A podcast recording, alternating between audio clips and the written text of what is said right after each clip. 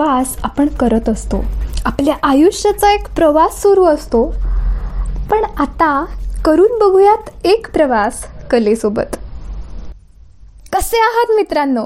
पुन्हा एकदा मी मंजिरी देशपांडे तुमच्यासाठी घेऊन आली आहे एक नवा प्रवास एका जुन्या प्राचीन नृत्यशैलीचा. आता ही नृत्यशैली कोणती आहे हे तुम्हाला पुढे कळेलच पण त्याआधी जाणून घेऊयात की डान्सला सुरुवात नक्की कधी झाली असेल? थोडंसं मागे गेल्यावर आपल्याला कळतं की माणसाला जेव्हा भाषा येत नव्हती तेव्हा खुणांचा वापर करून संवाद साधला जायचा जो कलेचा महत्त्वाचा भाग आहे. म्हणूनच माणसाचा आणि कलेचा संबंध हा खूप खोलवर रुजलेला आहे. माणसाच्या भावभावना व्यक्त करण्याचं महत्त्वाचं साधन आहेत या कला.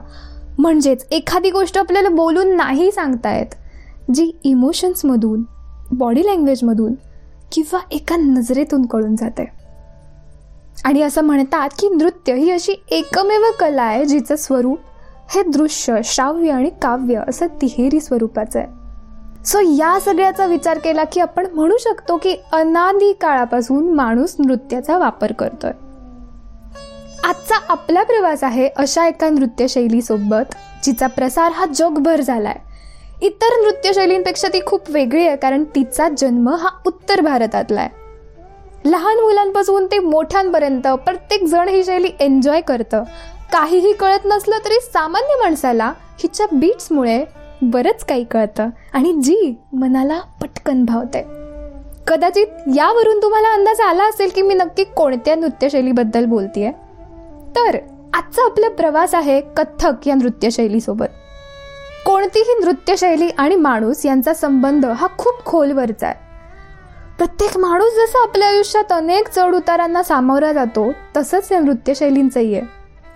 त्यांनीही अनेक चढ उतार बघितलेत आणि आज त्यांचा सामना करून त्या आपल्यापर्यंत पोहोचल्यात. कदाचित माणूस हार मानेल पण त्या गेली हजारो वर्षे न डगमगता टिकून आहेत.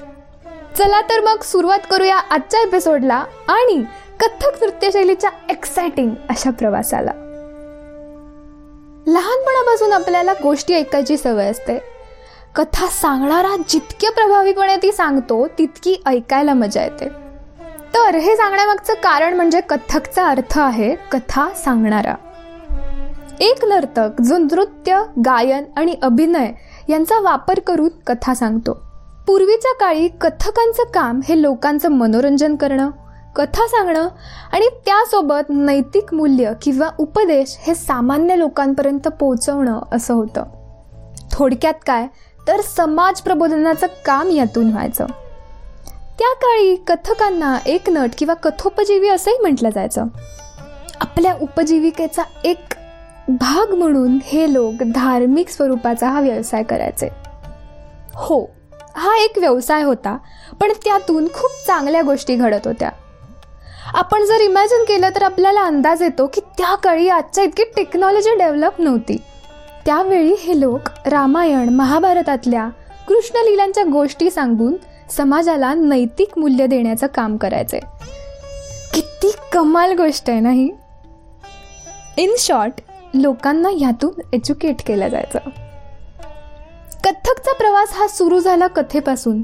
ती नाचून गाऊन अभिनय करून ते लोकांपर्यंत पोचवायचे आणि म्हणूनच कथकांकडून केलं जाणारं हे नृत्य कथ्थक या नावाने ओळखलं जाऊ लागलं. सर्वात आधी आपण जाणून घेऊयात याचा प्रवास नक्की कधी आणि कसा सुरू झाला असेल याबद्दल. मला इथे एक गोष्ट सांगावीशी वाटते ती म्हणजे कथ्थकचा इतिहास हा संपूर्णपणे विखुरलेला आहे आणि त्याबद्दल बरेच विवाद पण आहेत. पण आपण याच्या वादात न जाता एक कला म्हणून याचा प्रवास जाणून घेऊया. कथ्थक हे रास या लोकनृत्यातून विकसित झालंय.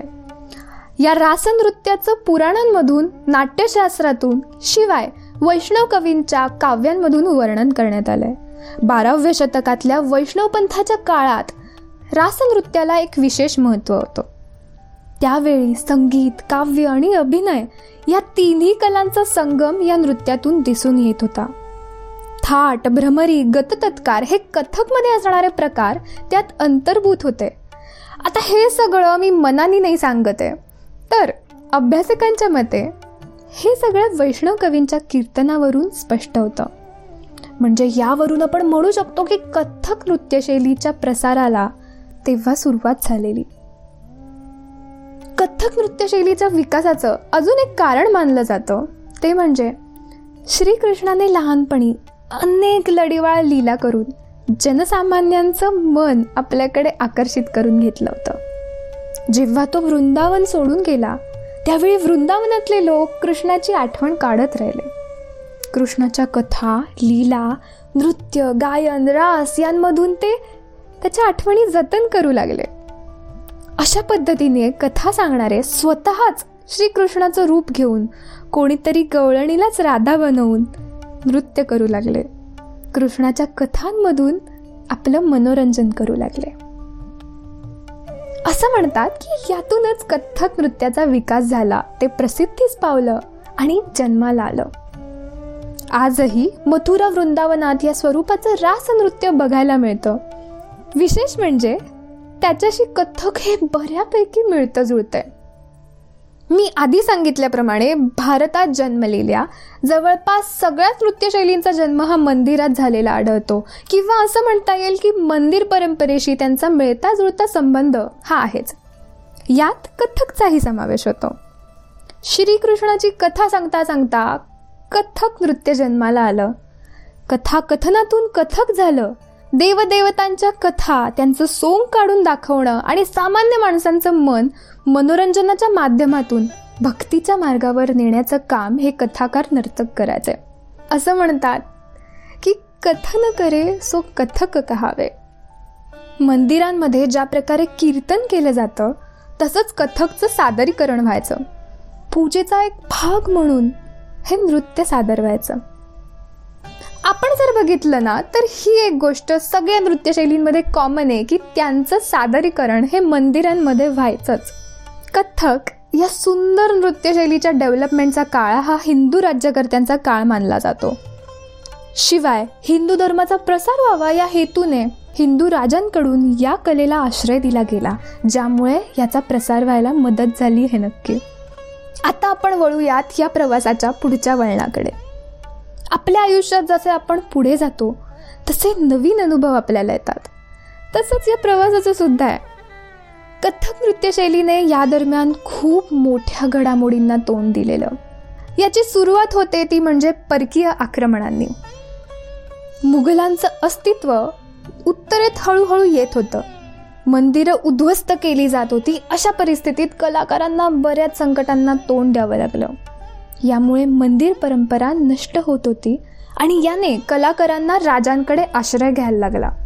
मुघलांची जरी दिल्लीत सत्ता आली होती तरीही भारतात त्यांना आउटसाइडरच मानलं जात होतं. म्हणूनच भारताचा आम्ही भाग आहोत हे दाखवण्यासाठी त्यांनी आपण भारतीय संस्कृतीचं रक्षण करतोय हे दाखवायला सुरुवात केली. त्यातच नर्तकांना आश्रय दिला गेला. जगण्यासाठीचा दुसरा पर्याय उपलब्ध नसल्याने नर्तकांचा इथे नाईलाज होता. मुघल राजांच्या काळात दरबारात आपली कला सादर करायला आशियातून बरेच नर्तक कलाकार यांना बोलवलं जायचं. याचा पुरावा म्हणजे जहांगीराच्या काळातल्या ऐतिहासिक कागदपत्रांमध्ये दोन वेगळ्या गटांमध्ये नर्तकांचं वर्गीकरण केल्याचा उल्लेख येतो. त्यातला एक गट हा भारतीय कथक नर्तकांचा होता आणि दुसरा होता मध्य आशियातून आलेल्या नर्तकांचा. सो यातून एक गोष्ट समोर येते की कथकमध्ये ज्या प्रकारचा स्टान्स घेतला जातो ज्या पद्धतीचा पदन्यास असतो तो या बाहेरच्या नर्तकांकडून कलाकारांकडून घेतलेला असू शकतो. थोडक्यात काय? तर कलेची देवाणघेवाण या काळात झाली. भारतातल्या शास्त्रीय नृत्यशैलींमधली कथ्थक ही अशी एकच नृत्यशैली आहे जी हिंदुस्थानी संगीतावर आधारित आहे. आणि जी इतर नृत्यशैलींपेक्षा खूप वेगळी आहे. मुघलांच्या काळात राजाचे आश्रित असल्याने नर्तकांना त्यांच्या इच्छेप्रमाणे कला सादर करावी लागली. राज्यकर्ते भजनाच्या ऐवजी गझल ठुमरी आणि ठराविक पद्धतीच्या चालींची गाणी पसंत करू लागले. कथकमधला सात्विक भाव आता हळूहळू कमी होऊ लागला होता. या दरम्यान पोशाखात बदल झाले आणि हे नृत्य दरबारी वातावरणाला पोषक अशा विलासाचं साधन बनलं. बाहेरच्या नर्तक नर्तकींना या नृत्यातले मूळचे पारिभाषिक शब्दच उच्चारता येत नव्हते. त्यांना त्याचा त्रास होत होता. म्हणून उर्दू किंवा फारसी शब्दांचा वापर इथे होऊ लागला. हे सगळं असूनही मुस्लिम अभिजात सौंदर्यदृष्टी आणि रसिकता यांचा परिणाम होऊन पूर्वीचं रासनृत्य हे अजून लालित्यपूर्ण आणि परिणामकारक झालं. हेही तितकंच खरं कथ्थक नृत्यशैलीच्या प्रवासातलं पुढचं वळण म्हणजे ब्रिटिशांचा काळ. या काळात चेहऱ्यावरच्या भावांऐवजी लईवर जास्त लक्ष देण्यात आलं. काही अशिक्षित कलाकारांनी पखवाज आणि तबल्याच्या मदतीने इतकी लयकारी घुसवली की नृत्यातला भावच लुप्त झाला. पुढे नर्तकांना समाजात हीन स्थान प्राप्त झालं आणि कथक नृत्यातल्या कलागुणांचा ऱ्हास झाला. यामुळे ही शैली काही काळासाठी एका अवघड परिस्थितीत होती. पण इथे हा प्रवास संपत नाही. उलट सुरू होतं एक चांगलं नवं वळण. अठराव्या शतकाच्या उत्तरार्धात अवधचा नवाब वाजिद अली शाह याने या नृत्याला आश्रय दिला आणि या शैलीचं पुनरुज्जीवन केलं. शिवाय त्याच्याच काळात कथ्थक नृत्यातलं लखनौ घराणं उदयास आलं. या मधल्या काळात कथ्थकची शुद्धता जरी थोडी हरवली असली तरीही जयपूर घराण्यातले जे नर्तक हिंदू दरबारात होते त्यांनी कथ्थक नृत्यशैलीचं स्वरूप हे शुद्ध ठेवायला मदत केली. विशेष म्हणजे त्यांची नृत्य करण्याची पद्धत आणि पोशाख हा जुन्या पारंपरिक पद्धतीसारखा आणि पोशाखासारखाच राहिला. थोडक्यात सांगायचं झालं तर ही परंपरा जपली जात होती काही कलाप्रेमींकडून. एकोणीसशे सव्वीसमध्ये श्रीमती मेनका गांधी यांनी कथक नृत्याचं सार्वजनिकरित्या पहिल्यांदा सादरीकरण केलं. तोपर्यंत हे दरबारात किंवा मोजक्या लोकांच्या बैठकीपुरतंच मर्यादित होतं. हे सगळं जरी असलं तरी पुढे भारताला स्वातंत्र्य मिळाल्यानंतर ही कला पूर्वीच्या पदावर यायला लागली. काही चांगले बदल यात झाले समाज या कलेकडे एका चांगल्या दृष्टीने बघायला लागला.